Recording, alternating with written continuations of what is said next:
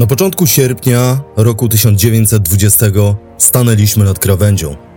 I to nie tylko nasi przodkowie, Polacy, którzy po 123 latach wywalczyli niepodległość, ale także i wszyscy Europejczycy. Hordy Armii Czerwonej szturmujące linię Wisły oznaczały, że Polska miała cieszyć się wolnością tylko przez kilkanaście miesięcy. Wszystkie znaki na niebie i ziemi wskazywały, że trafimy pod kolejny zabór, tym razem sowiecki jako komunistyczna republika. Latem 1920 roku porządek po Wielkiej Wojnie i traktacie wersalskim miał być zburzony. Podbój Polski przez Lenina oznaczał, że Armia Czerwona i bolszewicy połączą się ze swoim matecznikiem, z niemieckimi komunistami. Co to mogło oznaczać dla świata? Tego na szczęście nigdy się nie dowiedzieliśmy. 15 sierpnia roku 1920 historia zmieniła swój bieg. Choć o czym mało wiemy, Polakom w tej bitwie na świecie nie kibicował prawie nikt. Niemieccy i brytyjscy robotnicy strajkowali przeciwko dostawom broni. Bracia Czesi blokowali transport dostarczanej do Polski z Włoch i Francji amunicji. Podobnie działo się w Gdańsku. Tytuły gazet na zachodzie krzyczały: Ręce precz od Rosji. Dla zachodniego mieszczaństwa i robotników Polska była imperium zła, które w czasie wyprawy kijowskiej zaatakowało Rosję sowiecką, czyli państwo nowego modelu, przynoszące szczęście i wyzwolenie ludzkości. Wtedy jeszcze nikt nie zdawał sobie sprawy, jak wygląda ten ustrój, czym jest Rosja i czym stanie się za kilkanaście lat. Wtedy w Armii Czerwonej wysokim komisarzem politycznym był Józef Stalin. Wskazówki zegara bolszewizmu zatrzymaliśmy nad Wisłą, ale niestety tylko na 19 lat. Jednym z niewielu, który doceniał zwycięstwo Polaków w roku 1920 był brytyjski arystokrata Edgar Vincent, hrabia d'Abernon. Słynny historyk wojskowości, który później umieścił Bitwę Warszawską wśród 18 najważniejszych w dziejach świata. Stwierdził, że gdyby Piłsudskiemu nie udało się wtedy powstrzymać triumfalnego marszu Armii Czerwonej, przyniosłoby to fundamentalne zagrożenie dla całej zachodniej cywilizacji. Bitwę Warszawską roku 1920 nazwano cudem nad Wisłą. Od ponad 100 lat, pomimo tego, że była jedną z najważniejszych bitew w naszej historii i w historii Europy, trwają o nią spory. Czy o wygranej zadecydował geniusz niebędącego w istocie wojskowym Józefa Piłsudskiego, czy zmysł militarny generała Tadeusza Rozwadowskiego? Może po prostu konflikt na szczycie Armii Czerwonej pomiędzy Michałem Tuchaczewskim a Stalinem, który zablokował ofensywę na Warszawę z południa. W tym odcinku, będącym w istocie chyba najdłuższym na moim kanale, wręcz mega słuchowiskiem historycznym z udziałem wybitnych ekspertów, rozłożymy bitwę warszawską na czynniki pierwsze. A co najważniejsze, zrobimy to z udziałem najlepszych naszych historyków, takich jak profesor Janusz Odziemkowski, profesor Marek Kornat, profesor Andrzej Chwalba oraz dr Adam Buława. Udało mi się zebrać ich wypowiedzi i stworzyć dla Was ten odcinek. Zapraszam na wyjątkowe wydanie historii, jakiej nie znacie.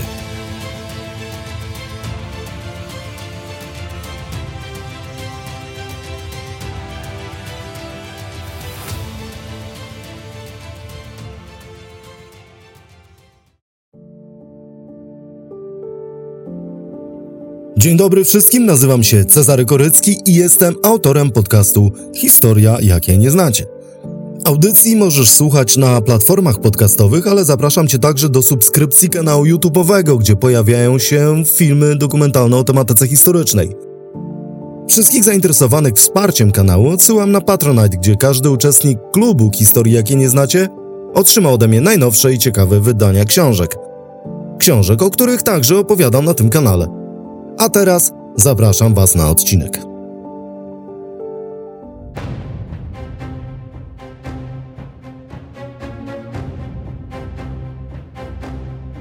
Część pierwsza preludium między czerwonym młotem a kowadłem. Przypominając jeden z najważniejszych konfliktów zbrojnych Europy okresu międzywojennego, należy oczywiście wskazać znaczące daty. Przede wszystkim dzień rozpoczęcia takiej wojny Dziś po stu latach nazywamy ją wojną roku 1920, Ale pamiętajmy, działania zbrojne i konflikt z bolszewikami o wschodnie granice Polski rozpoczął się znacznie wcześniej. Przez wiele dekad od tych wydarzeń wokół naszego zwycięstwa narosło wiele mitów. W okresie PRL o roku 1920 mówiło się niewiele lub przedstawiało ten konflikt jako efekt polskiej agresji. Co więcej, domniemanie o tym, że Józef Piłsudski sprowokował atak bolszewików, było powszechnym poglądem nie tylko wśród jego politycznych rywali okresu międzywojennego, ale także wśród powojennych historyków. Co istotne, takie przekonanie panowało także w kręgach zachodnioeuropejskich i polityków i opinii publicznej. Jaka jest prawda o przyczynach tej wojny? Czy gdyby Piłsudski nie zaatakował Rosji Radzieckiej, Armia Czerwona powstrzymałaby się wtedy od ataku na Polskę i nie chciała rozlać komunizmu na całą Europę? To wszystko nie było takie proste, jak chcieliby przeciwnicy i krytycy Józefa Piłsudskiego. Przenieśmy się do roku 1919, gdy podpisywano traktat wersalski. Ten podyktowany przez zwycięzców I wojny światowej układ dość precyzyjnie ustanowił europejski porządek. Precyzyjnie dla polityków zachodnich, bo chyba żaden nie zdawał sobie sprawy i nie wiedział, jak ostatecznie ma wyglądać podział granic we wschodniej Europie. A przede wszystkim, jak mają wyglądać granice Polski, która właśnie odzyskała niepodległość. Ponadto w Rosji nadal trwała wojna domowa między białymi, czyli spadkobiercami carskiej Rosji, i czerwonymi, orędownikami nowego komunistycznego porządku. Polacy już w listopadzie roku 1918 walczyli z Ukraińcami o Lwów. Niejasna była także kwestia utworzenia niezależnych bytów państwowych przez Estończyków, Łotyszów, Litwinów i Białorusinów. Na dodatek od listopada 1918 roku trwała ewakuacja pruskiej armii z terenów od Zatoki Botnickiej aż po Morze Azowskie, czyli praktycznie od dzisiejszej Finlandii aż do Morza Czarnego. Duża część z tych terenów znajdowała się w granicach Polski przed rokiem 1772, będącym datą pierwszego rozbioru Rzeczypospolitej. Co najważniejsze, bolszewicy szybko doszli do porozumienia z Niemcami. Przejmowanie władzy po opuszczających tereny pruskich żołnierzach było ogromnym zagrożeniem dla chcących żyć we własnych państwach Litwinów, Ukraińców i Polaków. 11 grudnia 1918 roku bolszewicka Armia Zachodnia zajęła Mińsk. Liczyła wówczas raptem około 45 tysięcy żołnierzy. Ale już dwa miesiące później, 14 lutego 1919 roku, doszło do pierwszego starcia pomiędzy Polską a Rosją Sowiecką. I to starcie może być umownie traktowane jako początek wojny polsko-bolszewickiej. Czy rzeczywiście możemy tak przyjmować? Jak wyglądały pierwsze konflikty z bolszewikami na wschodnich rubieżach niepodległej Polski? Tłumaczy nam to profesor Janusz Odziemkowski, specjalista od tego okresu w naszych dziejach i wykładowca Uniwersytetu kardynała Stefana Wyszyńskiego na kresach północno-wschodnich po, Polacy, którzy tam mieszkali, ci, którzy mieli tą świadomość, że chcą być rzeczą pospolitą, tworzyli oddziały samoobrony, które zostały uznane przez naczelnika państwa za część wojska polskiego.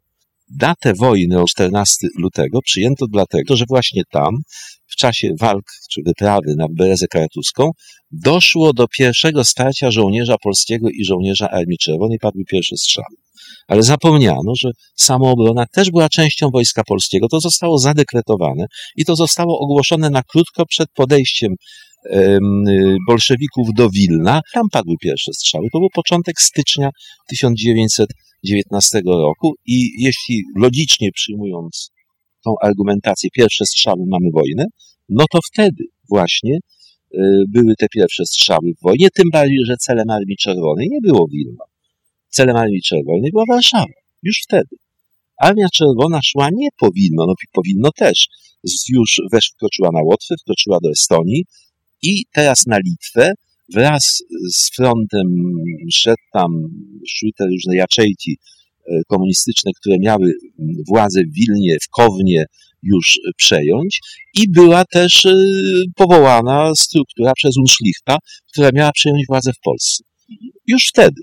I dlatego możemy mówić od stycznia 1919 roku była de facto wojna, bo celem Rosji bolszewickiej było zlikwidowanie państwa polskiego i stworzenie Republiki Rad, natomiast naszym celem było utrzymanie niepodległości, co więcej, wzięcie pod opiekę Polaków, którzy mieszkali też na wschód od Długu.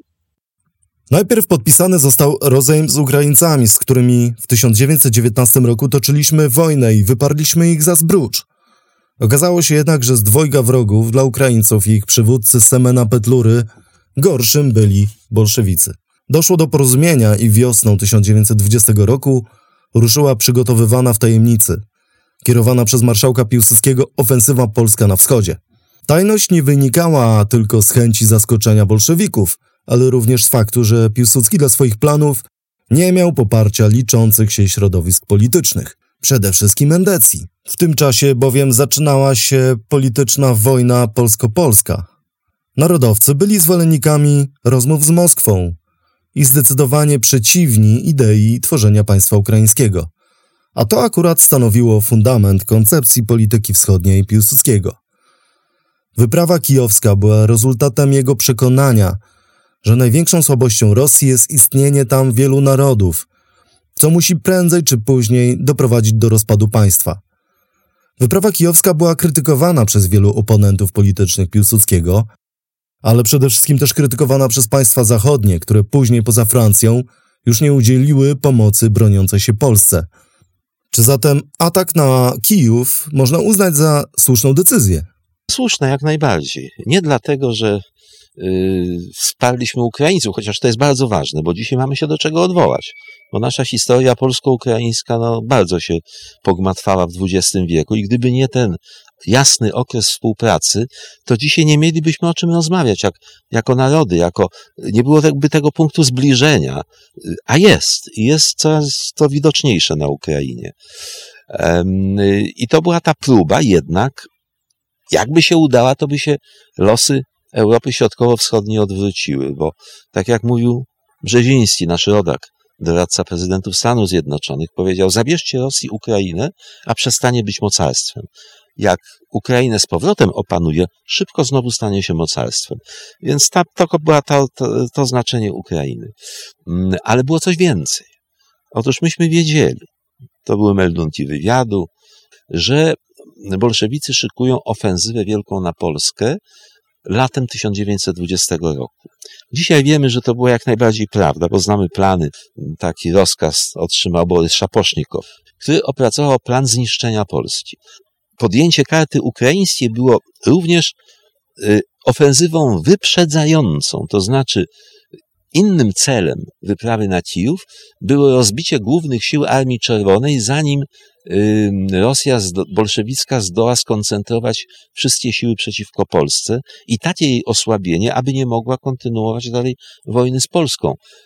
Oficerowie francuscy, którzy wtedy byli na froncie i pisali na gorąco swoje raporty do Paryża, nie pisali o ofensywie polskiej jako prawda, takiej akcji, no, żeby zdobyć Kijów, tylko pisali bardzo wyraźnie ofensywa wyprzedzająca. Tylko, że idea Józefa Piłsudskiego, którą można uznawać za wizjonerską, była na ziemiach Ukrainy dość trudna w realizacji, a o tym opowie nam profesor Andrzej Chwalba, historyk z Uniwersytetu Jagiellońskiego, wiceprezes Polskiego Towarzystwa Historycznego, a co najważniejsze, autor książki o wiele mówiącym tytule Przegrane zwycięstwo.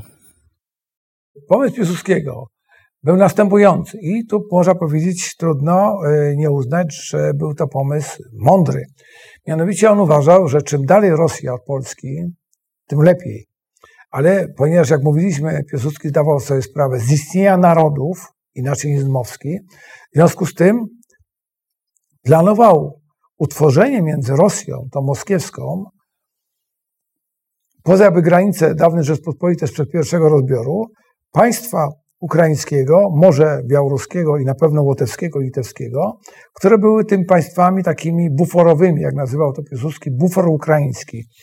I e, uważał, że Armia Czerwona jest słaba i on pobije Armię Czerwoną. I tutaj właśnie się przeliczył. No, okazało się, że e, skutki wyprawy były niekorzystne.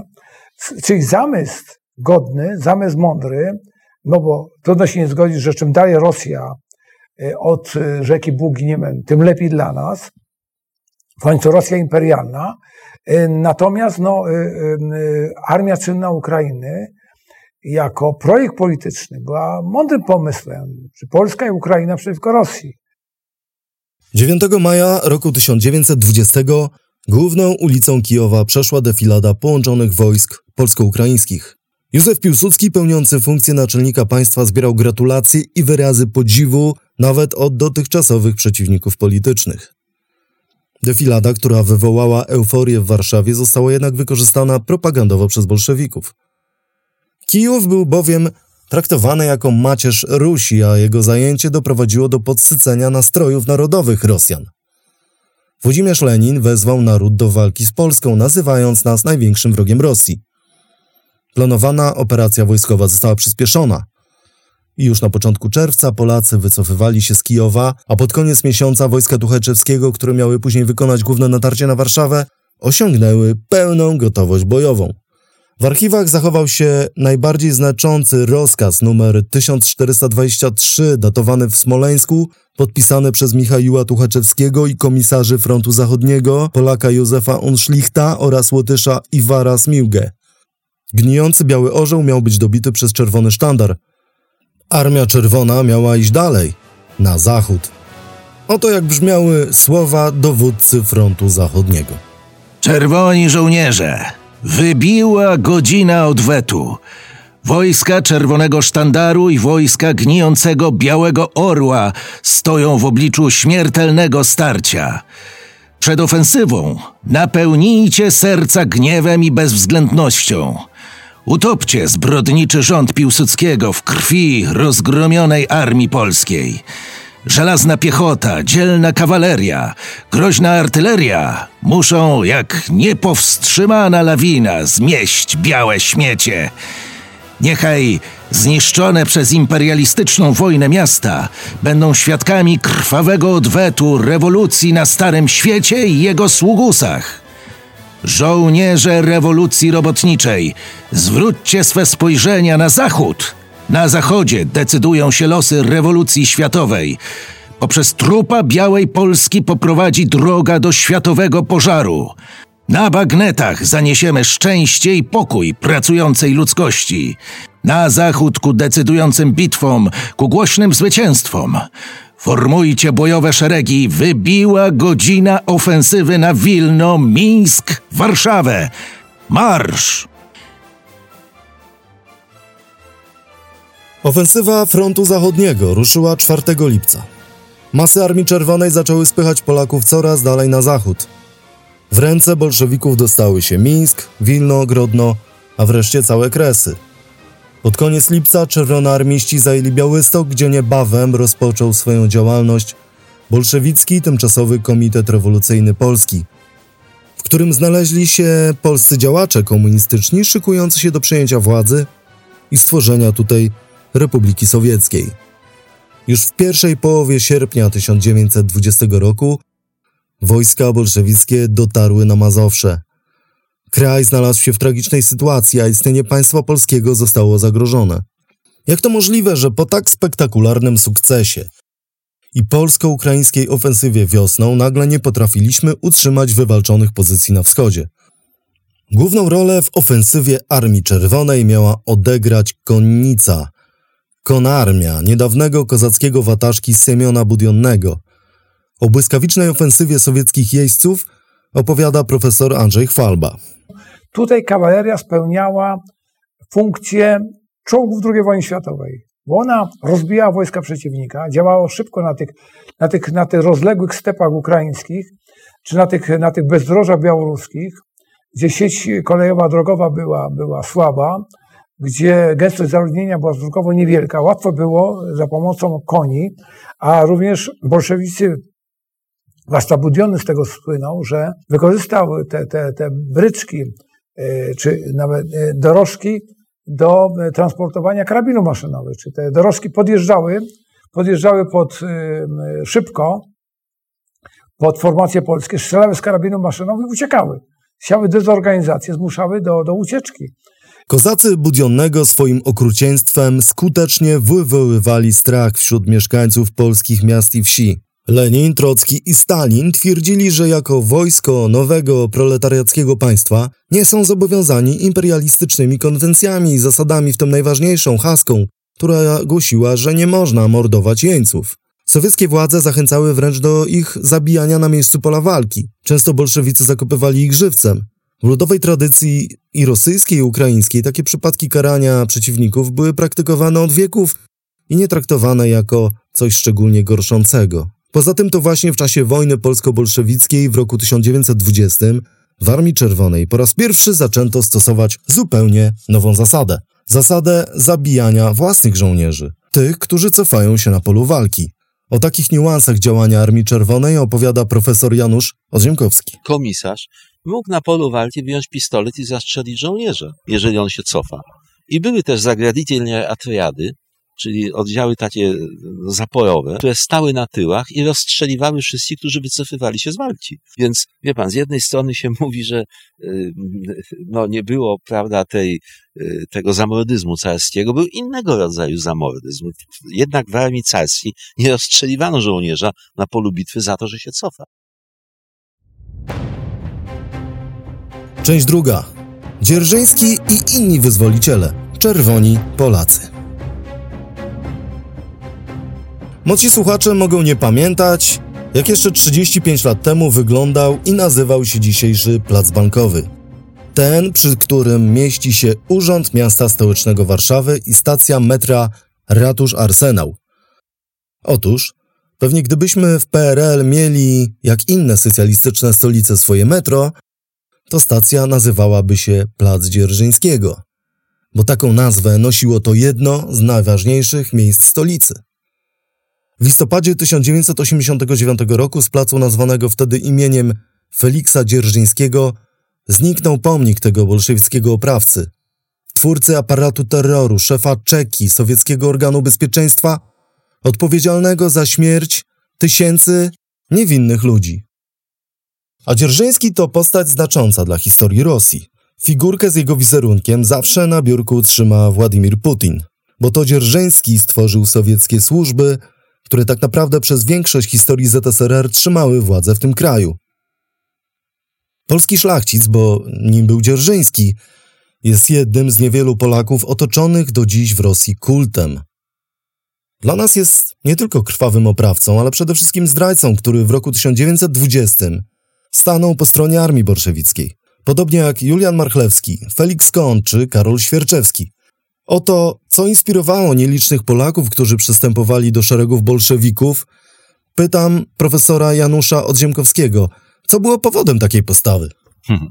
Wiara w komunizm, wiara e, czasem, tak jak w przypadku Marchlewskiego, być może trochę y, stonowana tym, że on wiedział, że w Polsce to nie chwyci tak, jak Lenin sobie to wyobraża i nawet ostrzegał przed tym, albo też wiara Dzierżyńskiego, który był gotów tutaj y, wieszać, tak jak Lenin mówił o swoim pięknym planie dla Polski. Jaki jest piękny plan dla Polski mój w tym czasie? To jest lipiec roku 20. No, wieszać, wieszać kułaków, ziemian, księży i dać nagrodę 100 tysięcy rubli dla każdego, kto przyprowadzi przed Trybunał Rewolucyjny wroga rewolucji. Zresztą jedną z pierwszych decyzji Tymczasowego Komitetu Rewolucyjnego Polskiego, właśnie tego Dzierżyńskiego, Marchlewskiego, Kona, to było powołanie trybunałów rewolucyjnych, których wydawały tylko jeden wyrok, wyrok śmierci. I nie było od niego odwołania. I jednocześnie wydano polecenie przygotowania obozów koncentracyjnych, w których miano zbierać wszystkich Polaków, którzy pomagali walczyć przeciwko Armii Czerwonej. No, czyli praktycznie społeczeństwo chciano zamknąć w tych obozach i wyławiać ludzi i likwidować tych wszystkich, którzy narazili się y, Armii Czerwonej, która szła na Polskę. No to byli tacy ludzie. Ważnym aspektem związanym z wydarzeniami po zakończeniu I wojny światowej były koncepcje, jakie w Rosji Sowieckiej rodziły się w gronie bolszewików. A te koncepcje były konkretne i przerażające, jeśli chodzi o przyszłość Polski. I o tę koncepcję pytam profesora Marka Kornata z Instytutu Historii Polskiej Akademii Nauk. Już od końca już roku 1918 przygotowywany był w Moskwie plan sowietyzacji Polski. Nie jest prawdą, że Lenin dawał Polsce wolność, że Lenin chciał wolnej Polski. Dążył do sowietyzacji Polski dlatego, aby Nie stanowiła ona geopolitycznej przegrody między rewolucyjną Rosją, rządzoną przez y, komunistów, a y, Niemcami, w których również rozgrywała się rewolucja, którą nazywamy listopadową. I tak właśnie już wchodzimy w realia wojny polsko-sowieckiej. Ta wojna, jak wiadomo, miała wiele etapów. W kulminacyjnym momencie, kiedy armia sowiecka wkroczyła już na terytorium Polski Centralnej, a więc latem 1920 roku, po ostatecznym odwrocie spod Kijowa i niepowodzeniu planów marszałka Piłsudskiego w sprawie federacji yy, i sojuszu z Ukrainą, doszło do instalacji w Białymstoku yy, tak zwanego Tymczasowego Rewolucyjnego Komitetu Polskiego, na czele którego, jak wiemy, stanął yy, Julian Marchlewski, ale no, ten, ten ośrodek rządowy w przyszłości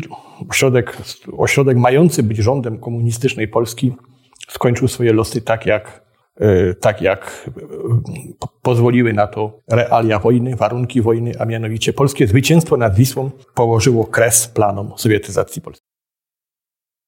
Bolszewicy, a zwłaszcza Lew Trocki, wiedzieli, że ewentualne poparcie części narodu polskiego dla komunizmu nie będzie możliwe bez szeroko zakrojonych działań propagandowych. A trzeba przyznać, że rosyjscy rewolucjoniści z roku 1917 w tej dziedzinie wprowadzili absolutnie nową jakość.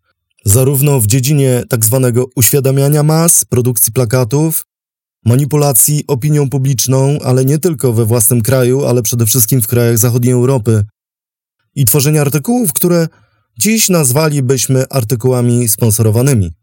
Takie inspirowane przez bolszewików treści pojawiały się na łamach poważnych brytyjskich czy niemieckich gazet.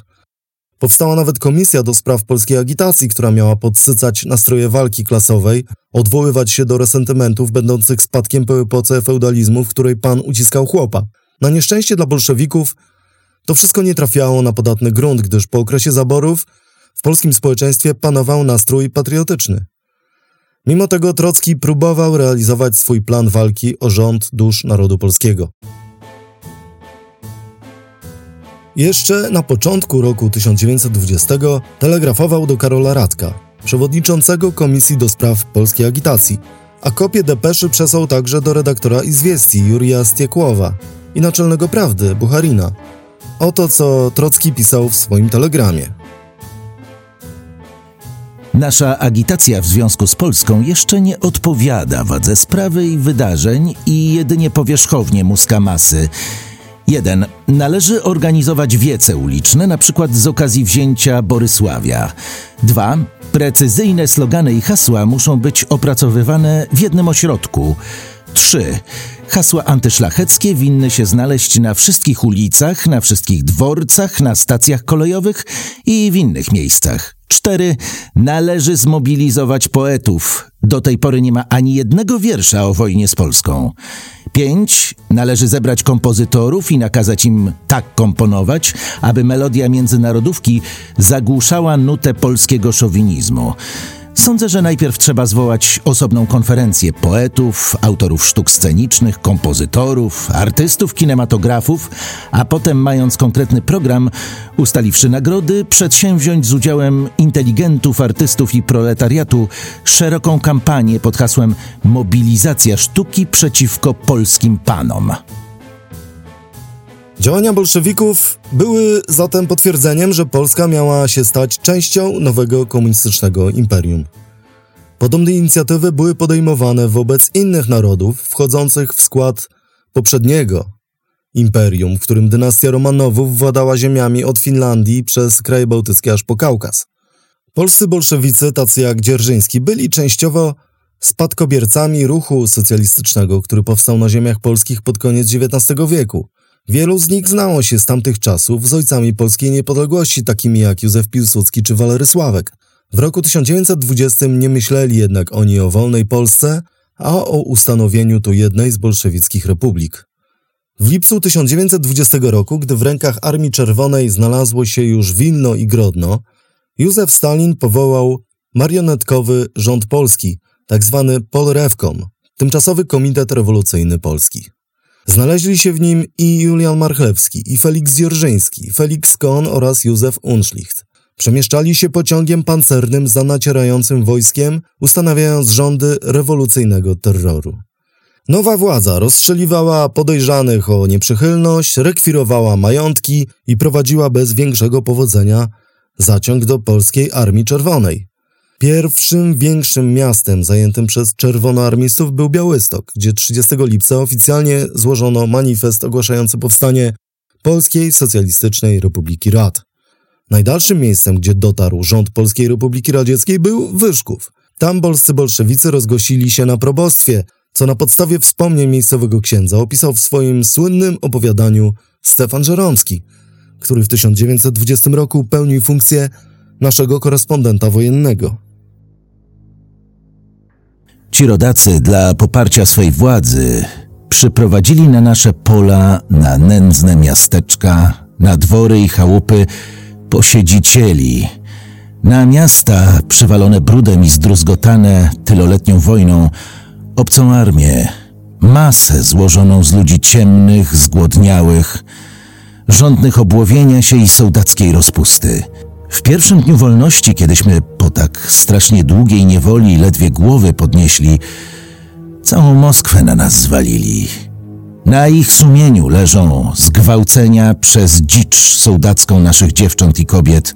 Na ich sumieniu leży zniweczenie nie zasobów i skarbów materialnych, bo te mają wartość względną i mogą być powetowane, lecz zniszczenie zabytków przeszłości, unikatów, pamiątek po pradziadach, ojcach, dzieciach, potłuczenie kulami witraży i dzieł sztuki, bezmiernym trudem artystów wykonanych w kamieniu, drzewie, metalu, malowideł i twórców ludzkiego marzenia utrwalonych w opornym materiale, które rzesza ciemna z moskiewskich rozłogów tutaj przygnana zdruzgotała, rozkradła, uszkodziła i uniosła, a które już nigdy ludzkich oczu cieszyć nie będą. Są bowiem przedmioty niezbytku, lecz czystego artyzmu, które mają wartość wyższą niż wszystko, które winny być niedotykalne, niedostępne, ponieważ mówią do nas z wieczności o wieczności zamkniętej w nas samych. Za zniszczenie tych przedmiotów ci komisarze są odpowiedzialni. Oni to te wszystkie pisma, druki, zabytki i rzeczy sztuki podali do rąk nic nie wiedzącego motłochu. Funkcjonariusze tzw. Tak rewkomów, czyli komitetów rewolucyjnych, w towarzystwie czekistów usuwali polskie symbole narodowe orły i krzyże. Starali się także zmieniać nazwy ulic. Na szczęście ani ich idee nie trafiały na podatny grunt, ani władza bolszewików w Polsce nie trwała dłużej niż kilka tygodni. Część trzecia. Czerwona Gwiazda i Polski Orzeł. Jest wiosna roku 1920. Józef Piłsudski przeprowadza ofensywę mającą na celu zajęcie Kijowa i ustanowienie niepodległego państwa ukraińskiego. 9 maja polska armia defiluje Chreszczatykiem, główną arterią miasta. Nad Wisłą ten triumf odebrano jako powrót do piastowskiej świetności, wspominając Bolesława Chrobrego, który w 1018 roku miał uderzyć mieczem, później zwanym Szczerbcem, w kijowską Złotą Bramę. To oczywiście legenda, bo Złota Brama w Kijowie powstała dopiero w roku 1037. Legendą był również rzekomy sukces polskiej armii bo w ciągu kilku tygodni musieliśmy opuścić późniejszą stolicę ukraińskiej Republiki Radzieckiej. Polska opinia publiczna, świętująca wielki triumf i wkroczenie polskich wojsk do Kijowa, nie zdawała sobie sprawy z konsekwencji tych wydarzeń. Konsekwencji, które miały przyjść z Armią Czerwoną pukającą do naszych drzwi. Polacy chcieli w 1920 roku pomóc Ukraińcom w przegnaniu bolszewików i ustanowieniu niepodległego państwa, ale okazało się to zupełnie niemożliwe. Armia Czerwona w czasie naszej ofensywy na Kijów nie została rozbita, a jedynie cofnęła się za linię Dniepru. Już 10 czerwca wojsko polskie musiało wycofać się z miasta, unikając kompletnego rozbicia trzeciej armii generała Rydza Śmigłego. Poza tym, co wiemy o wydarzeniach z lata 1920 roku, to w historii pojawia się zupełnie inny aspekt, bardzo ciekawy, gdyż wtedy właśnie na terenie Polski zupełnie zmienia się charakter tej wojny – Charakter wojny, która w niczym nie przypominała tej z lat 1914-1918, gdzie wojska miesiącami tkwiły w okopach. Ta wojna była bardzo dynamiczna i polegała na szybkim przemieszczaniu się dużych grup armii. O tym, jak to wyglądało, pytam profesora Od Andrzeja Chwalbę. Kijowa zaczyna się zmieniać charakter wojny. Dotychczas była to wojna e, Armii Polskiej, Armią Bolszewicką, Armią Czerwoną. W tej chwili po Kijowie masowo do Armii Czerwonej napływają biali generałowie, biali oficerowie, którzy e, solidaryzują się z Armią Czerwoną. Spada dezercja. Dowódcami wszystkich armii atakujących Polskę są oficerowie, którzy ukończyli carskie akademie wojskowe. To nie są, to nie są e, sowieccy komisarze. I e, ta armia, e, ta, ta wojna, ta wojna z właśnie takiej staje się wojną biało-czerwoną, z jednej strony biało-czerwona, przeciwko czerwono-białej. Bo ta wojna rosyjska, po stronie rosyjskiej, staje się wojną tak naprawdę ojczyźnianą. To jest obrona ojczyzny Kijowa przed atakiem Polaków, białopolaków, jak nazywano w propagandzie, agentów Antanty, agentów Francuzów. Wystarczy popatrzeć na te materiały agitacyjne, plakaty sowieckie, podpisane między innymi przez słynnego poetę Majakowskiego, to on był między innymi autorem szeregu takich tekstów e, agitacyjnych. Wystarczy zobaczyć, jak Polacy są tam przedstawiani jako ci, którzy podnieśli rękę na ojczyznę, na, na matkę, matkę e, rosyjską. I propaganda sowiecka nadawała tej wojnie nie charakter wyprawy ideologicznej, wyprawy czerwonych na, na białą Polskę, ale też jako wyprawy Rosjan przeciwko Polakom, Białopolakom. Dziś w zbiorach Biblioteki Narodowej znajduje się wiele polskich plakatów propagandowych z lata 1920 roku. Dominuje w nich jeden motyw. Motyw przedstawiania oddziałów Armii Czerwonej jako pełnych okrucieństwa hord ze wschodu, które paliły, grabiły, gwałciły, siały pożogę i zniszczenie. Czy był to obraz przerysowany, czy faktycznie pojawienie się czerwonoarmistów oznaczało czas apokalipsy i to nie tylko dla ziemian czy kupców, którym odbierano dobytek, ale także włościan i przede wszystkim kobiet. Ile prawdy było w propagandowych polskich plakatach przedstawiających wizerunek Armii Czerwonej? Dużo prawdy, nawet bardzo dużo. Rzeczywiście e, niektóre, zwłaszcza dywizje kozackie, czy kaukaskie, czy azjatyckie, e, Konnica była znana z tego, że mm, no, jeńców nie bierze do niewoli, a już oficerów w szczególności. Dlatego na wieść o tym, że Budion atakuje, przełamuje nasze szeregi, e, oficerowie zrywali naremniki oficerskie, bo być oficerem to znaczy e, być rozstrzelanym. Rannych e, wojska budionnego, nie tylko zresztą kawaleria, zresztą piechurzy też, rozstrzeliwali. Także co najmniej półtora tysiąca, może nawet dwa tysiące polskich jeńców zostało już na miejscu zamordowanych. Stosowano okrutne również sposoby zabijania ludzi, bezczeszczenie ciał również po śmierci. Nie tylko zabito, zabito ale chciano zabić również duszę. E, także tutaj w tym przesady nie było. E, palenie, niszczenie kościołów, zabijanie, zabijanie kapłanów. Także tutaj przesady nie było. I te polskie plakaty ulotki, które podkreślały, że ta wojna ma również charakter wojny religijnej z antychrystem, z, z armią, która niszczy tradycje religijne, niszczy chrześcijaństwo, wadzi się z Panem Bogiem, urąga Panu Bogu, no nie były, nie były wydumane. Nie były wydumane. Jednym z realizujących przebieg ofensywy Armii Czerwonej po tamtej stronie był Izak Babel. Słynny dramaturg i pisarz rosyjski, w czasie wojny oficer polityczny, redaktor przyfrontowej gazety, przemieszczający się razem z pierwszą armią konną Siemena Budionnego. To właśnie w jego pamiętnikach i zapiskach odnajdujemy przerażający obraz tego, co przynosiła ze sobą armia bolszewicka. Tak Babel relacjonował wydarzenia na froncie. Błagamy, żeby nie zabijać jeńców. A Panasenko umywa ręce, Szeko bąknął, dlaczego nie? Odegrało to potworną rolę. Nie patrzyłem im w twarze. Przebijali pałaszami, dostrzeliwali. Trupy na trupach Jednego jeszcze obdzierają, drugiego dobijają. Jęki, krzyki, charkot. Piekło. Jakąż to wolność przynosimy, okropieństwo. Przeszukują folwark, wyciągają z ukrycia. A Panasenko nie brać ładunków, zarżnij go. A Panasenko zawsze tak mówi. Siostrę zarżnąć, Polaków zarżnąć. Co ciekawe, na zachodzie Europy nikt nie zdawał sobie wtedy sprawy z tego, jakie jest prawdziwe oblicze i Rosji Sowieckiej i aparatu terroru prowadzonego przez Czeka, czyli Nadzwyczajną Komisję do Spraw Walki z Kontrrewolucją i Sabotażem, kierowaną przez Feliksa Dzierżyńskiego. Dziś możemy jedynie się domyślać, że macki propagandy bolszewickiej sięgały daleko, a w brytyjskiej prasie powstawały artykuły przedstawiające wojnę w bardzo jednostronny sposób – oczywiście jednostronny na korzyść Rosji Sowieckiej. W powszechnym odbiorze mieszkańców zachodniej Europy to Polska była tutaj agresorem, to Polska sprowokowała ten konflikt. Sympatie robotników w krajach takich jak Wielka Brytania, Niemcy, Austria czy Czechy były wręcz po stronie bolszewików.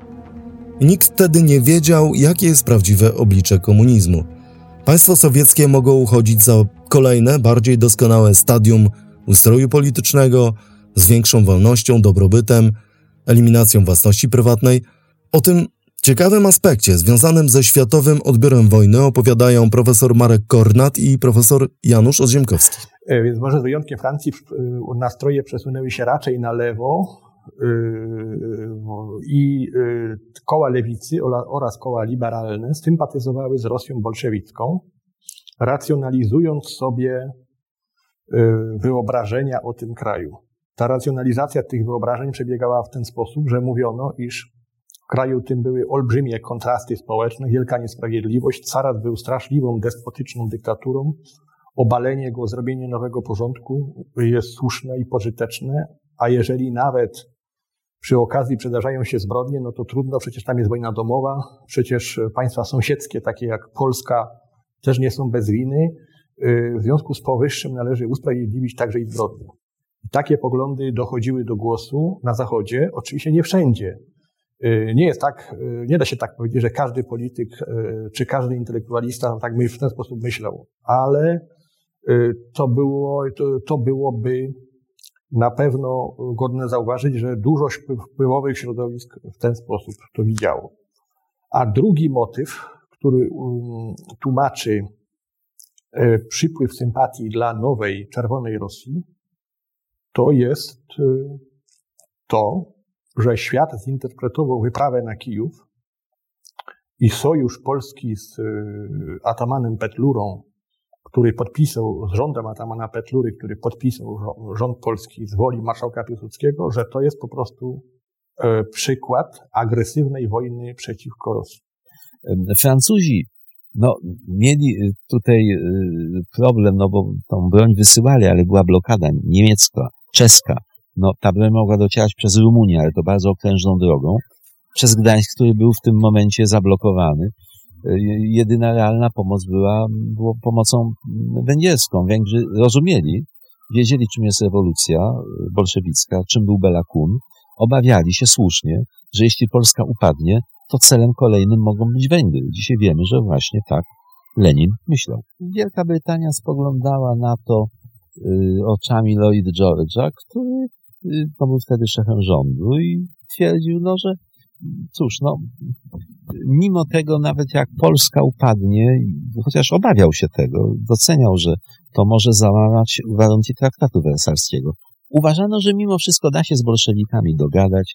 Y, wierzono naiwnie, że bolszewicy dadzą Polsce jakąś samodzielność, że jednak jakaś twarz będzie uratowana, może tych Brytyjczyków. Na początku sierpnia na rozciągniętym od Wocławka i Płocka aż po Lubelszczyznę w froncie miało dojść do decydującej konfrontacji. Zaatakowało e, razem z Tuchaczewskim, Budionnym kilkaset tysięcy żołnierzy. Natomiast ważny jest stan żywieniowy, czyli ilu żołnierzy jest żywionych i jest wtedy znacznie mniej. Wreszcie stan bojowy, czyli liczba żołnierzy, którzy tak naprawdę są gotowi do prowadzenia działań wojennych. Pod Bitwie Warszawskiej po obu stronach uczestniczyło sto kilkadziesiąt tysięcy żołnierzy. Już, wie, już bardziej nasycona e, działanie bronią siłą ognia była operacja niemeńska bowiem tam prowadzono nowe jednostki artyleryjskie, nowe formacje składające się z żołnierzy obsługujących karabiny maszynowe i tam niektórzy oficerowie francuscy porównywali już operację niemiecką do niektórych operacji na 14 roku Wielkiej Wojny. Część czwarta. Starcie o przyszłość Europy. W socjalistycznych podręcznikach do historii cała opowieść o wydarzeniach z roku 1920 była przedstawiana na opak. Wojna i Bitwa Warszawska były przedstawiane jako prowokacja Piłsudskiego, zajmowały relatywnie mało miejsca i interpretowane jako wojna obronna nowego państwa, czyli sowieckiej Rosji. Rosji, która od roku 1923 nosiła nazwę Związku Socjalistycznych Republik Radzieckich. Mało kto też upamiętniał 15 sierpnia, w pewnym momencie było to wręcz zakazane. Dopiero po upadku komunizmu święto katolickie, które ja jeszcze pamiętam z dzieciństwa jako tak zwane Matki Boskiej Zielnej, zostało ustanowione świętem Wojska Polskiego. W PRL Dzień Wojska Polskiego obchodzono 12 października w rocznicę bitwy pod Lenino w czasie II wojny światowej. Upamiętniano udział w tej batalii dywizji imienia Tadeusza Kościuszki. Ale historia tej dywizji, zwłaszcza jej dowódców, to już temat na inny odcinek.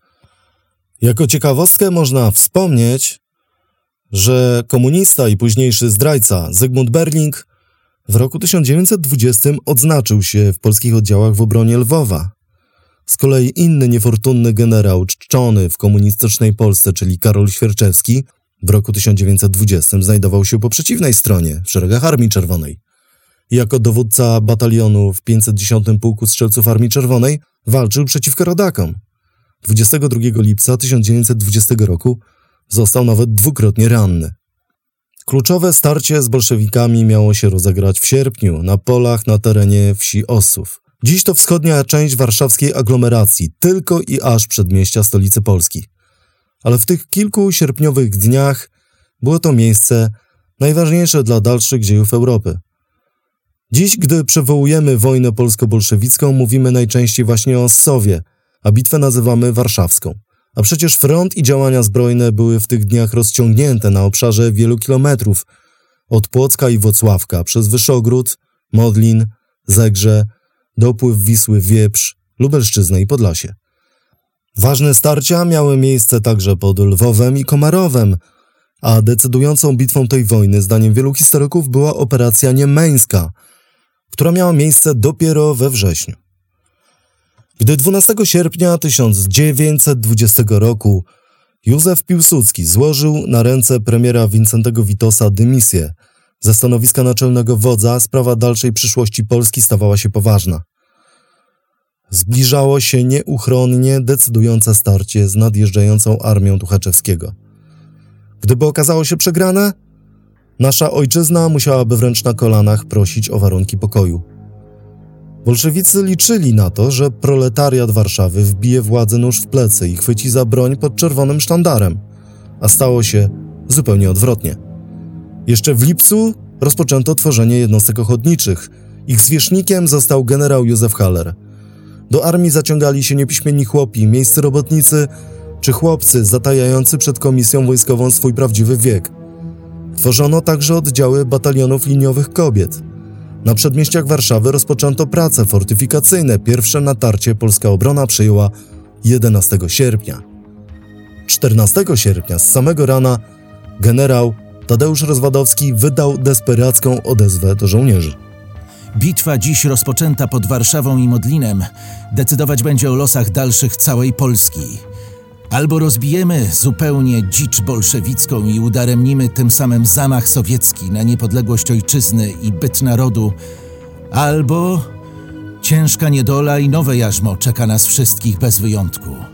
Pomni tradycji rycerskich, polskich, stanęli dziś wszyscy chłopi, robotnicy i cała inteligencja do walki tej na śmierć i życie. Pomnij hasła odwiecznego Bóg i Ojczyzna – Natężymy też w tych dniach najbliższych wszystkie nasze siły, by zgnieść doszczętnie przewrotnego wroga dypiącego na naszą zagładę. Zaprzysiągł on zgubę Polski, a łaknie zdobycia i rabunku Warszawy – Ale my stolicy nie damy.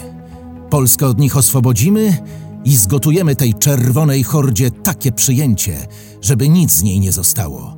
Niech wszyscy wiedzą, że zwyciężyć musimy. Część piąta.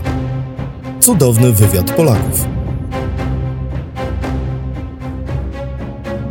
Wydarzenia z sierpnia roku 1920 określamy często mianem cudu nad Wisłą. Posługiwali się nim zwłaszcza niechętni obozowi piłsudskiego politycy i publicyści międzywojenni, twierdząc, że faktycznie to jakiś cud ocalił wtedy Polskę. Dziś jednak podkreślamy bardziej namacalną przyczynę polskiego zwycięstwa, a mianowicie fakt, że polska armia dysponowała niezwykle zaawansowaną siatką wywiadowczą i dzięki naszym kryptologom bardzo wcześnie rozgryzła szyfry, którym komunikowała się między sobą armia bolszewicka. Była to pierwsza wojna, którą Polska prowadziła od stuleci, w czasie której mieliśmy więcej informacji o nieprzyjacielu niż on o nas. Podsumował pracę polskiego wywiadu Józef Piłsudski. Co najciekawsze, ta tajemnica polskiego kontrwywiadu była przez lata nieznana. Ale nie dlatego, że nikt tego odcinka nie doceniał ani bohaterów tej wojny. Po prostu w okresie międzywojennym nikt się tym nie chwalił, bo ci bohaterowie, ci kryptolodzy nadal rozpracowywali depesze sowieckie, a później także i niemieckie. A mało znany aspekt tej sprawy pytam doktora Adama Buławę. Stosunkowo niedawno e, w historiografii e, kładzie się nacisk na znaczącą rolę polskiego wywiadu wojskowego w odniesieniu e, zwycięstwa w 1920 roku. Postać Jana Kowalewskiego, twórcy Biura Szyfrów w drugim oddziale Sztabu Generalnego Wojska Polskiego, jest tutaj specjalnie warta przypomnienia. Był to człowiek, który podłożył podwaliny pod sukces polskiej szkoły łamania szyfrów, wykorzystując tak naprawdę łamanie e, tychże szyfrów nie tylko za pomocą e, ataku lingwistycznego, ale również matematycznego, e, co spowodowało zresztą przy współudziale profesorów Uniwersytetu Lwowskiego i Warszawskiego, że w okresie wojny polsko-bolszewickiej. Stronie polskiej udało się złamać prawdopodobnie no, do 4000 szyfrów, na pewno około 100 kodów, e, w tym ten chyba najbardziej znany, czyli e, szyfr rewolucja 12 sierpnia, czyli można powiedzieć w tym najbardziej e, przełomowym okresie właśnie Kowalewskiemu z profesorem Uniwersytetu Warszawskiego Mazurkiewiczem udało się tego dokonać, co oczywiście powodowało, że naczelny wódz Piłsudski no, miał wiedzę, mm, e, jak będzie postępować przeciwnik, mógł realizować założenia e, właśnie tej swojej wielkiej kombinacji, e, znając tak naprawdę plany i posunięcia mm, strony, strony przeciwnej. Również dzięki złamaniu tychże szyfrów po przejęciu bolszewickiej radiostacji w Ciechanowie przez stronę polską mm, udało się później zagłuszyć E, zagłuszyć właśnie rozkazy płynące e, tutaj z ośrodków bolszewickiego dowodzenia, co z kolei spowodowało, że e, czwarta armia bolszewicka, która otrzymała rozkaz powrotu, można powiedzieć, na te decydujące pola bitew, po prostu tego nie usłyszała.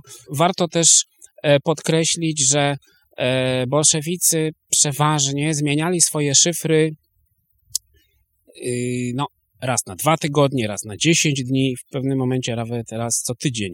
Strona polska łamała te szyfry w ciągu dwóch, trzech dni, a w dalszej fazie, w momencie, kiedy już, można powiedzieć, y, deszyfranci stali się bardziej biegli w, w swoim rzemiośle, nawet w kilka godzin. I właśnie e, ten e, chyba najbardziej istotny szyfr rewolucja, znaczące to samo, samo określenie, został łamany prawdopodobnie w około 3 godziny. Z dekryptażem szyfrów w czasie wojny polsko-bolszewickiej łączy się jeszcze inna ciekawa historia z okresu międzywojennego.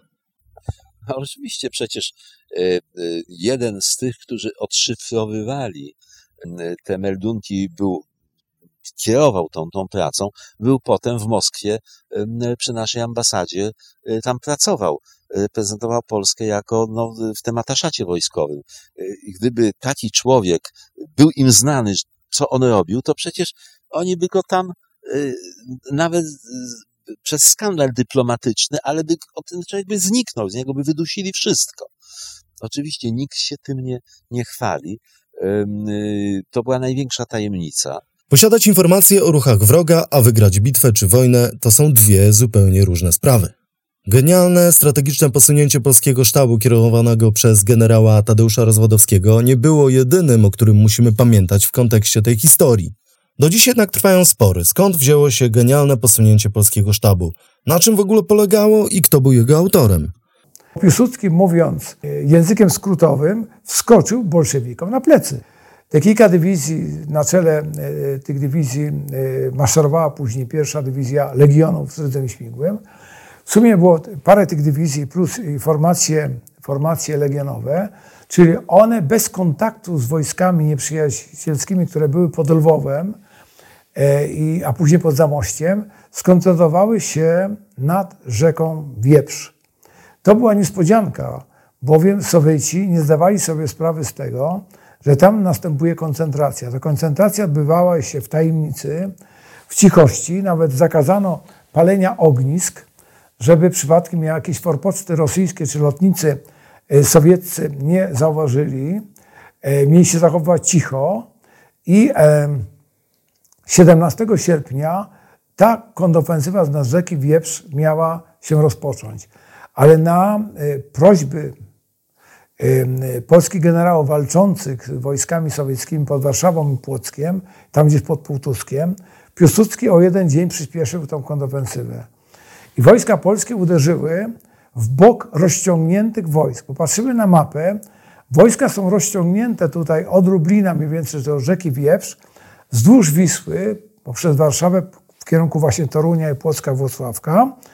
I e, w związku z tym, jak uderzył w bok, w bok to wojska się zaczęły cofać i te, które były na północy, po prostu musiały uciekać. W całej dyskusji o sprawach strategii militarnej podkreśla się intuicję Józefa Piłsudskiego, który, o czym też się nie mówiło, był nie dość, że głęboko skonfliktowany, ale nie mógł znaleźć języka z oficerami byłej armii austro-węgierskiej. Piłsudski nie był wykształconym wojskowym, więc czy był samorodnym geniuszem wojskowym, a może po prostu bardzo doświadczonym, przebiegłym szachistą.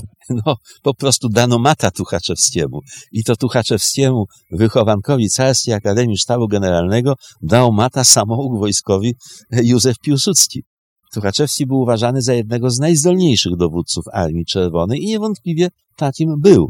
Ale to świadczy też o tym, yy, o rozmiarach talentu Piłsudskiego, talentu yy, przewidywania umiejętności wyczucia sytuacji. Yy, tak jak w planach mm, politycznych. No przecież ta wizja federacji, która ma zatrzymać Rosję przed parciem na e, e, Zachód, no, dopiero w tej chwili jest doceniana, e, że to było jednak może dobrym pomysłem, ale wtedy Zachód traktował to jako fanaberię, jako coś, co w ogóle Jaka tam federacja na wschodzie? E, Józef Piłsudski e, był zapalonym graczem w szachy i e, używał w odniesieniu do całej sytuacji strategicznej z lata 20 roku pojęcia wielka kombinacja. Na czym polegała wielka kombinacja, ta wizja Józefa Piłsudskiego. I tutaj była ta szansa tak zwanych roszad, jak to mówił, używając języka szachowego Piłsudski, e, czyli przenoszenia e, sił w momencie, kiedy jest to niezbędne do uzyskania no, pewnego rozwiązania. Jak już mówiliśmy wcześniej, charakter tej wojny był inny niż wszystko to, co było wcześniej znane w czasie I wojny światowej. Poza przemieszczającymi się oddziałami polskiej piechoty, której szybkość wzbudzała niedowierzanie dowódców z misji francuskiej, Nasza armia też bardzo szeroko wykorzystywała lotnictwo. Ze sformowanej spośród amerykańskiej Polonii tzw. Tak eskadry Kościuszki. Co ciekawe, walczył w niej także amerykański ochotnik Marian Caldwell Cooper, późniejszy reżyser słynnego filmu King Kong z roku 1933. Polska armia miała na swoim koncie także dość innowacyjne posunięcia z punktu widzenia sztuki wojennej. We wrześniu 1920 roku, w czasie odwrotu bolszewików, miało miejsce pierwsze wykorzystanie polskich wojsk zmechanizowanych i akcja zagonu majora Bochenka, który samochodami przerzucił batalion żołnierzy i opanował węzeł kolejowy Kowla. Jednym z y, tajemnic zwycięstw polskich nad Wisłą i nad Niemnem jest błyskawiczność uderzenia. Tempo marszu piechoty polskiej, która stanowiła główną siłę wojska, było fantastyczne jak na owe czasy. Ono dorównywało tempowi marszu oddziałów zmotoryzowanych Wehrmachtu w czasie kampanii wrześniowej, czyli 30, 40, nawet 60 km na dobę. Dzisiaj żołnierz żaden by tego nie potrafił zrobić, chyba że oddziały no, specjalne, one są do tego szkolone. E, usuwa się oddziały litewskie z nieliczne zresztą z frontu, dochodzi do Drustiennik i znowu zapada w lasy i czeka na sygnał naczelnego wodza, kiedy uderzać. A Ryd Śmigły, który dowodzi tutaj drugą arią, Piłsudski, który obserwuje jako naczelny wódz i dowodzi całą bitwą, bo tu skupia uwagę, nie na Wołyniu, nie na Galicji, tylko tu. On tu uważa, tu rozstrzygną się losy wojny. Ma dać sygnał, kiedy uderzyć, ale nie na skrzydło nieprzyjaciela, ale na głębokie tyły nie patrzeć na to, że nieprzyjaciel może nas odciąć od zaplecza. Nie, to jest właśnie ta myśl Guderiana, powiedzmy, tego szybkiego Hańca, później prze, przeniesiona na niemiecką broń pancerną yy, i te pierwsze zwycięstwa niemieckie błyskotliwe w Polsce, Francji, właśnie też na tym polegały. Nie patrzymy na tyły, nie patrzymy, że nieprzyjaciel nas odetnie. Naszym celem jest ten punkt, który załamie front nieprzyjaciela i wtedy nie będzie niebezpieczeństwa, że nas odetnie, bo cały front się załamie. Mająca miejsce w dniach 20-26 września operacja niemeńska nie tylko była decydującym zwycięstwem w tej wojnie, ale tak naprawdę ostatnim wielkim triumfem oręża polskiego w historii. Opowiada o tym dr Adam Buława. Można powiedzieć, że mm, e, Bitwa Warszawska to jest, mm, e, to jest e, gigantyczny triumf polskiego oręża, ale tak naprawdę brakowało jeszcze kropki na D, ponieważ e, Tuchaczewski wcale nie był przekonany, że już e, powiedział ostatnie słowo, przygotowywał się do kolejnego kontruderzenia e, i tutaj warto podkreślić, że strona polska znów dzięki znakomitym e, działaniom polskiego wywiadu posiadała wiedzę o tych przygotowaniach i to spowodowało, że właśnie doszło do wyprzedzającego e, prewencyjnego uderzenia e, w okolicach Lidy. Mm, e, walki były nadal bardzo, mm, bardzo zacięte, ale mm, jak dopiero bitwa, operacja niemeńska tak naprawdę przypieczętowała skalę sukcesu, skalę ostatecznego zwycięstwa i można powiedzieć, zamknęła wielką karierę mm, e, marszałka Tuchaczewskiego. Piłsudski uprzedził o dwa dni przygotowania rosyjskie, nowej ofensywy na Warszawę. Tuchaczewski miał już swoje siły dosłownie skoncentrowane, jeszcze dwa dni one by ruszyły i nagle uderzają Polacy. Piłsudski uderza na Grodno, na Brzustowice, na Wołkowysk. Są trzy takie kolumny, które idą. E, uderzenie jest gwałtowne, walki są krwawe, ciężkie i Polacy zaczynają spychać. To nie jest przerwanie frontu, to jest spychanie Armii Czerwonej do tyłu. Dowódcy frontowi alarmują Tuchaczewskiego, że front może pęknąć.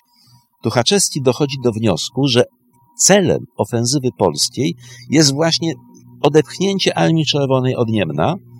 Celem jest twierdza Grodno, i przebycie Niemna, przez, tam idą Polacy. I kieruje tam swoje odwody. W tym czasie doborowa grupa, trzymana całkowicie w ukryciu, w lasach, bez łączności nawet z naczelnym dowództwem, żeby nieprzyjaciel nie wychwycił tych fal, prawda, które tam się, tak jak myśmy wychwytywali, prawda, nasze radiowyja, tych, tych radiowych, absolutna cisza w eterze, dwie doborowe dywizje, pierwsza dywizja piechoty legionów, pierwsza dywizja litewsko-białoruska i brygada jazdy. One nie biorą udziału w tej walce. Czekają na moment, kiedy przeciwnik zacznie skupiać swoje siły nad Niemnem.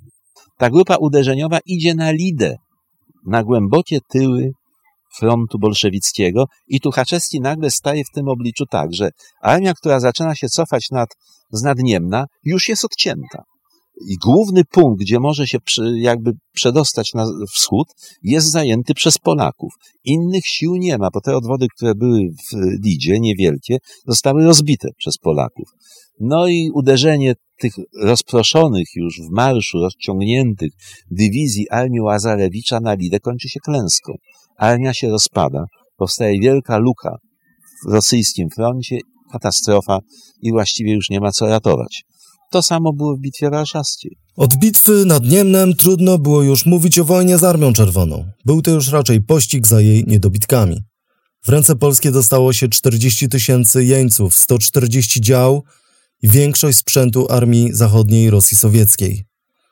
18 października 1920 roku naczelnik państwa marszałek Józef Piłsudski wystosował do swoich żołnierzy ostatni rozkaz wydany w trakcie wojny z bolszewikami.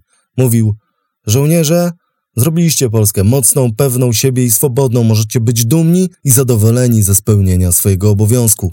Kraj, co w dwóch latach potrafił wytworzyć takiego żołnierza, jakim wy jesteście, może spokojnie patrzeć w przyszłość.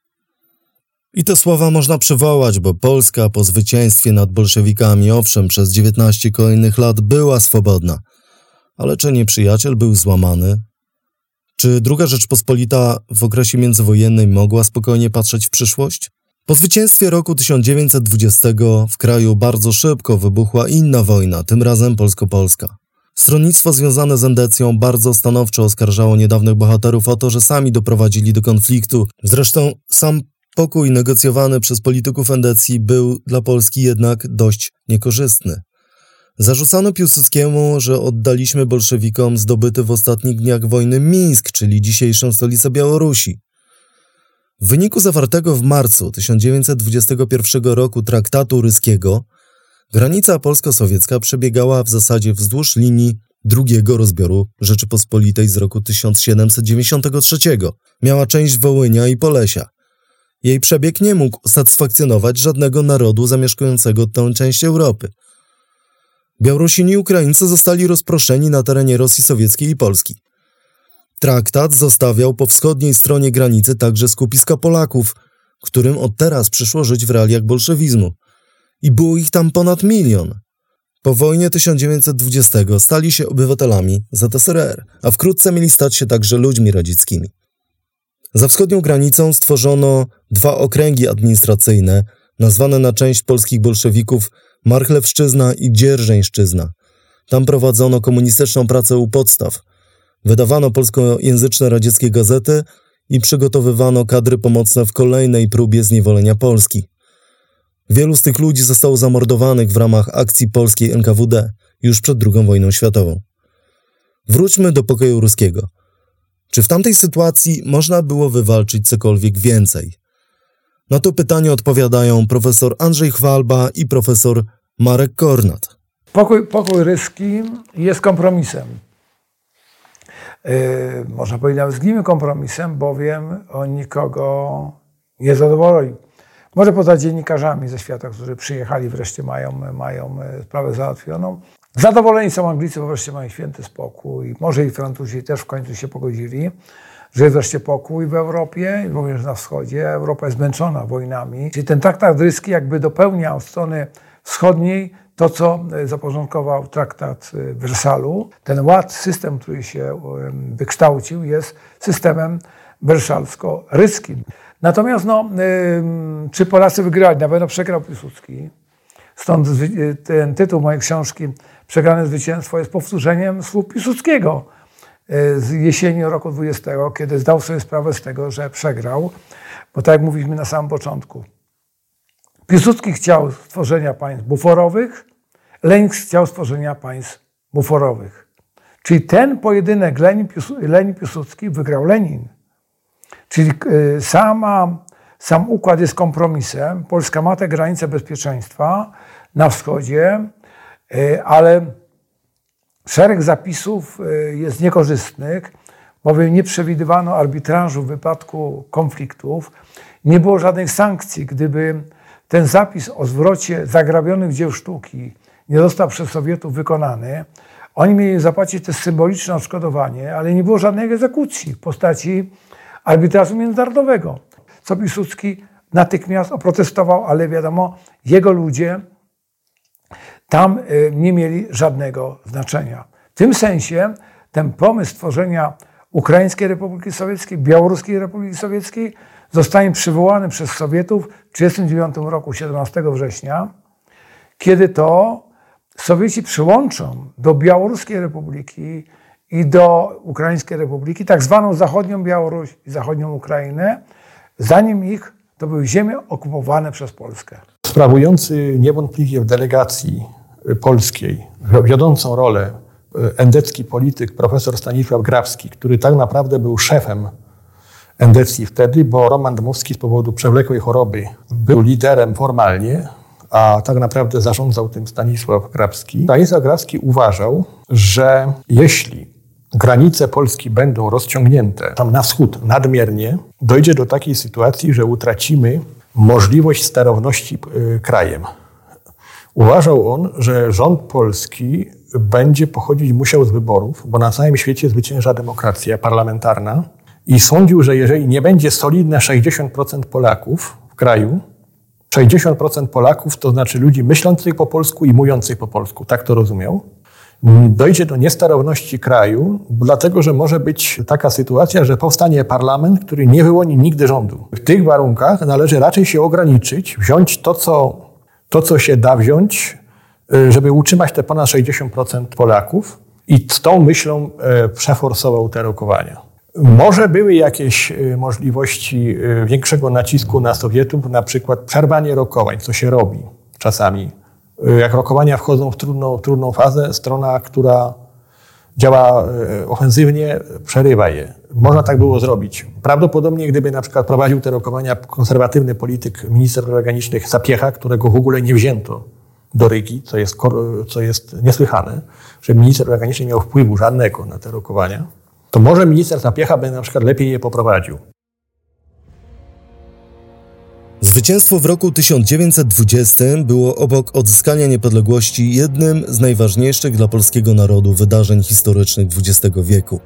Stało się także jednym z wielu mitów założycielskich II Rzeczypospolitej. Pokolenie bohaterów wyrosło jako międzywojenna elita odradzającego się kraju. Gdy po II wojnie światowej zostaliśmy zniewoleni przez spadkobierców bolszewizmu, pamięć o tych wydarzeniach była z premedytacją zacierana. Józefa Piłsudskiego przedstawiano jako faszystę, jako winnego napaści na Rosję sowiecką, a ulice miast czy zakłady pracy nosiły imiona Machlewskiego czy Dzierżyńskiego, polskich bolszewików i zdrajców. Przez lata istnienia PRL wydarzenia, o których opowiadaliśmy dzisiaj, były wymazywane z podręczników historii i badań naukowych. Dlatego już po ponad 100 latach nadal musimy pamiętać o znaczeniu wojny polsko-bolszewickiej w dziejach nie tylko Polski, ale także całej Europy.